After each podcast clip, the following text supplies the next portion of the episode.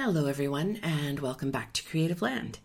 Let's start off here with a little bit of housekeeping, not much, because um, it's actually been a challenge to move some of these items, meaning trying to get my podcast up on Apple Podcasts uh, as well as Spotify. Um, I think something went sideways with it. So I'm just in conversation right now with a specialist at Podbean who's going to help me out because I'm sure it's just user error on my part. But I will let you guys know when it's up on those. Um, two platforms, but of course it's still on Stitcher as well as on Podbean. And of course, you can also stream it directly from my website, www.sherlandra.com. And uh, on the homesteading front, in terms of property and stuff, we have hunkered down uh, for some time. Obviously, with what's going on in the world, we're just going to continue on the same plan that we originally had. And we just signed up with a real estate agent in the area that we're sort of honing in on. Um, we're not 100% married to it, but we do really love Vancouver Island.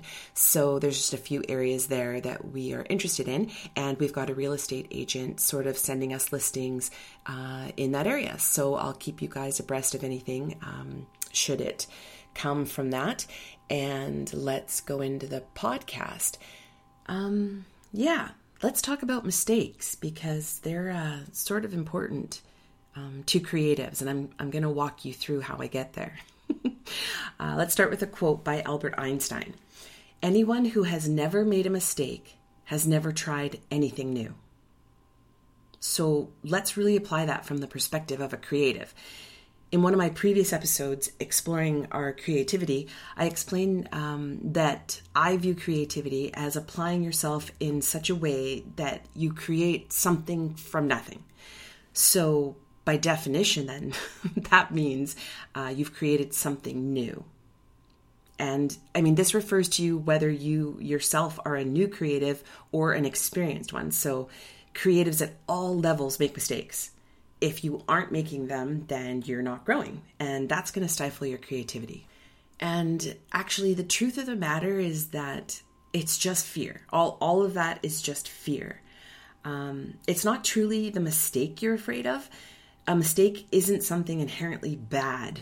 Uh, in fact, some of the greatest inventions have come from mistakes. I'm using my air quotes there, and you know you can look those up online. Um, I think you know, for example, the sticky notes. I think literally that invention was a mistake. Uh, they were trying to do something else, and now you know we all have sticky notes in our house. So I really want you to think about that for a minute. You aren't afraid of the mistake itself. What you're more than likely afraid of is the potential judgment that could be a result of that mistake. And I said could be, and I used the word potential because, again, this is just fear. And uh, often when we let our mind run with fear, we turn it into something bigger and badder than it actually is in reality, or make something real that, you know, isn't even real. Let's look at that a little closer when it comes to art. Uh, if you take the time to analyze that fear, um, you know, are you actually afraid of ruining or wasting a five cent piece of paper. No. You're actually afraid that someone else won't like your art, or you're afraid that you won't like your art. You're afraid of judgment. That's what I'm trying to get you to see. You can take the judgment part out of how you think of mistakes. Sometimes it's easier when we think of someone else, um, like when kids are trying to tie their shoes for the first time. I'm, I'm sure we've all sort of heard this in regards to mistakes, but you know, do you scream at them if they don't get it right the first time? Or do you think they're stupid? Do you think they've done something wrong? Do you write them off immediately as a failure? Okay, so why would you do that to yourself when you make a mistake? Um, or, you know, fail to perform to the level you envisioned? Let, let's keep going with the the kid analogy or metaphor sorry you know i really should know the difference between those two but i don't. Um, like would you look at that adorable kid who's trying in earnest and tell them you know just stop and give up? You know johnny you've tried once and uh, it's really obvious that you majorly suck at tying shoes so i think you should just give up and never try again you know, we're going to buy you some Velcro shoes because I don't want you to have to experience the tremendous pain and embarrassment of failing at tying your shoes. You are now a Velcro person. like it's ridiculous. It's ridiculous when we look at it that way. And you know, I'm trying to be funny, but it's to illustrate how ludicrous it is to write yourself off if you fail when you're trying something new. Um, I even went so far in that little uh, skit there to label Johnny at the end and uh, call him a Velcro person. And it's obvious in this scenario that this line of thinking is ridiculous, but we truly fail to see this when we are judging or labeling ourselves. You know, we, we tell ourselves things like, you are a bad artist, as if that one mistake or even multiple mistakes define who you are and it's just it's not it's not a positive way to move forward. And it's definitely not going to elevate your art or even motivate you to do art. No one on this planet can avoid making mistakes but you can avoid viewing them as an error. And that's really good. And i think i'm going to put that on a t-shirt. Um, to illustrate what i mean by that like let's look at a couple definitions of the word mistake. So I, I looked these up just prior to doing this. Um, on dictionary.com, uh, it's defined as an error in action, calculation, opinion, or judgment caused by poor reasoning, carelessness, insufficient knowledge, etc. And then Merriam Webster, um, it's a bit shorter, and this is the online version. So, uh, a wrong judgment, colon, misunderstanding. And I don't know about you, but when I read those, like judgment just pops out. And I don't mean just the word judgment that's in there, but, you know, poor reasoning, carelessness. Basically, you've done something wrong. And that's just not the case. That's just that's not the case with mistakes. That's that's not how they should be viewed. Um, you know, it almost even slips into morality there, and that that's really dangerous, especially for a creative. Uh, black and white thinking, like good versus bad, and you know something's right or it's wrong, when it comes to art, you really need to see gray. I, I truly believe that would behoove you um, if you applied that to everything in your life. But when it comes to art, it's literally critical to your success. You have got to see the gray. Um, I was playing with the idea of like, what if we redefined mistake? And um, I came up with this taking an action that did not lead to the result you originally intended. That's really different. That's that's a really different way to look at it. There's no judgment inherent in there. You're just looking at the results and it wasn't what you originally wanted. So that leaves you with opportunity. You know, now you can move forward uh, to changing it to what you did intend. Um, no judgment. Just get yourself away from labels. You've got to see the merit in what it is you've done some people won't pick up that paintbrush or even sing that song or write that first book. Um, and you are already a success when you take action. And you need to focus on that positivity. If your creative endeavor doesn't turn out as you wished, view it, like I said, as an opportunity. An opportunity is positive. Um, I'm going to be releasing a podcast on reframing um, as well as on perfectionism. And although they have similar flavors to this episode, they each sort of have their own nuance. Um, mistakes are, you know, very specific, or sorry, the understanding of what a mistake is. And, you know, I thought it'd be fun, as I usually do here. I, I usually share with you my failings and when I fall down. But um, I remember this one painting I did. Um, I wanted to branch into a new type of art and it was abstract art and i started this series called marblesque which i actually still create um, paintings for that series and i had gone to some galleries downtown i think and there were paintings there and they had texture on them now remember i'm a self-taught artist so excuse me in the beginning I didn't know a lot of these techniques. And I saw this abstract art and it had texture all over the canvas. And I just thought, that just adds another depth to the art. And I thought it was so beautiful. Um, but I didn't know how they achieved that. So I think I was at the Home Depot one day and, you know, I thought, oh, there must be something here that I can put on canvas that will create texture. And there was. And uh, I just used, um, you know, the drywall stuff that you use to patch, you know, drywall. And I don't even know if that's what it's called, but uh, yeah, so I used that on this painting and loved it. Loved how it turned out.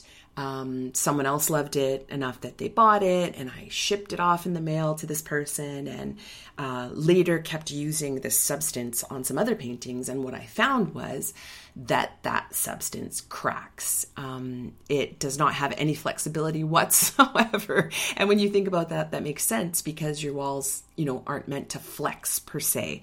Um, and I was just sick to my stomach about it, thinking, and it wasn't even so much the mistake, although that didn't feel awesome. It was that someone paid for this painting and I sent it off. And for all I know, um, I think it arrived there okay because I didn't receive any emails or anything. But, you know, is it still standing to this day? Like, is that painting still in one piece? I don't know. Because if they pushed um, the canvas, which is flexible, it would have cracked that off.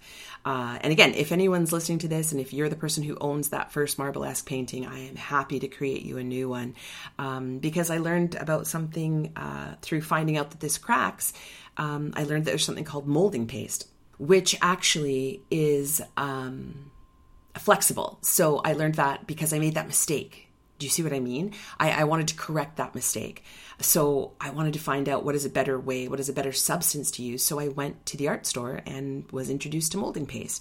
And now I make textures um, of all different sorts because in taking that step, I learned that there is like pumice texturizer and gel texturizer. There's just all these different things. And I never would have gotten there had I not made that quote unquote mistake. And I just need you guys to see that in everything that you're doing. Um, whether it's a mistake in your technical execution or you made a mistake in selling your art or oh there's another one. That's really fun too. I had this painting that um, someone was interested in and i was sort of in the beginning of selling my art and i didn't really know um, how to price my art uh, as many of us struggle with that. Um, skill but this woman asked me how much and i thought i was being you know so good in raising my price slightly and after telling her the price, she looked me dead in the face and said, I would have paid two times that. And she didn't say it in a, you know, in a to put me down or ridicule me. I think she was really trying to educate me that your art is worth more than you think it is. And again, I could have just freaked out and been like, "Oh, terrible mistake and I hate myself for that." And oh my god, but I didn't. What I did was learn, and now my art is priced in a range that makes sense for my art. And I'm really comfortable with the pricing of my art. Um, and again, I learned that from making that mistake of, of pricing it too low. Uh, so, you know, you just have to keep going. Mistakes are like your own internal guardian angels. And that might sound really hokey, but it's true. They're literally your friends because they're guiding you directly to what it is you want. Everyone knows that saying, embrace the suck. But I really like Shakespeare's quote. Um, let thee embrace me, sour adversity, for wise men say it is the wisest course. Just think about a day when you can finally, fully, and truly welcome making mistakes. Honestly, I want you to learn to love them so that you can learn from them because that's what they're there for. They're there for you to grow from to learn. But you have to accept them, which means not judging them, the mistakes you make, or judging yourself for making them. There's actually a, um, a beautiful art discipline uh, called kintsugi and i don't know if you've heard of it but it's uh, an eastern philosophy which is applied to ceramics uh, i'm sure you can apply it to other things but what it is is that um, beautiful pottery or ceramics that have been made, should they get broken, there are actually artisans who will mend them back together. And they do it um, with gold, actually. And it sort of enhances, like draws attention to the imperfection of the cracks that were mended. And in itself just becomes a new, beautiful work of art. And, you know, the philosophy behind that is to embrace those mistakes. I mean, they go as far as using one of the most precious, beautiful metals to mend something that was maybe um, the the actual substance it was made from was not as precious as that metal, uh, but to see the value in something, regardless of its flaws, is just a beautiful sentiment, and it's kind of what I'm trying to get across to you here in regards to, you know, embracing your mistakes. So, yeah. Uh, sorry if this podcast was a little bit all over the place. I've been away for a while from my podcast, just, you know, crazy times. I hope everyone out there is keeping safe and, uh, you know, looking inside, using this time to do some self inquiry or actually start those creative projects. Um, but yeah, I'm just trying to get um, back on the horse here. Um, and in closing, I just want to share from a website called brainscape.com. And there was an article there 10 famous people who um, overcame failure. And I'm just going to give you a bit of a synopsis of a few of them. So, Abraham Lincoln. So, apparently, he went to war a captain and returned a private.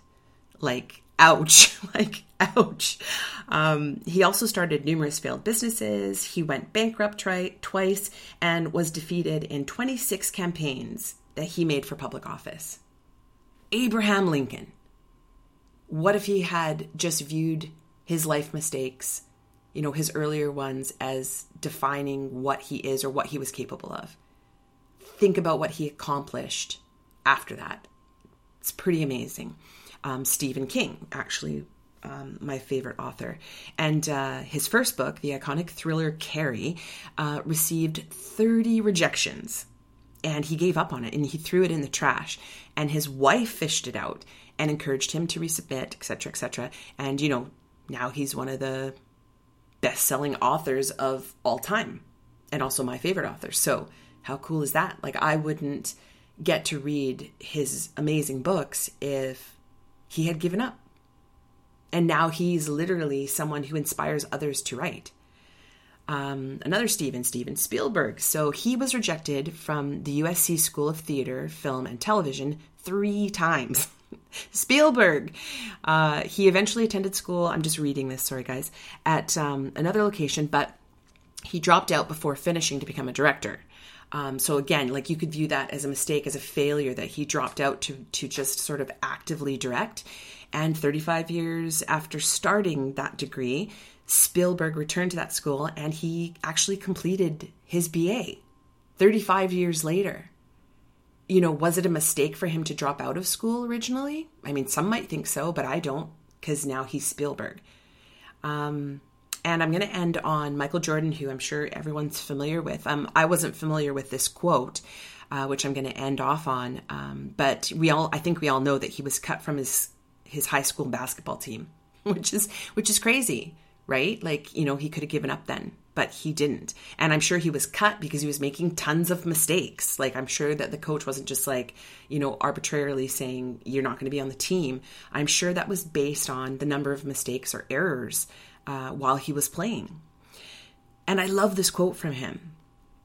So here it is I have missed more than 9,000 shots in my career. I have lost almost 300 games. On 26 occasions, I have been entrusted to take the game winning shot, and I missed. I have failed over and over and over again in my life.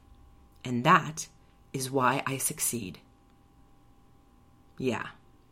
You guys, you've got to learn to love your mistakes. They're a beautiful and necessary part of you becoming a great creator. Till next time.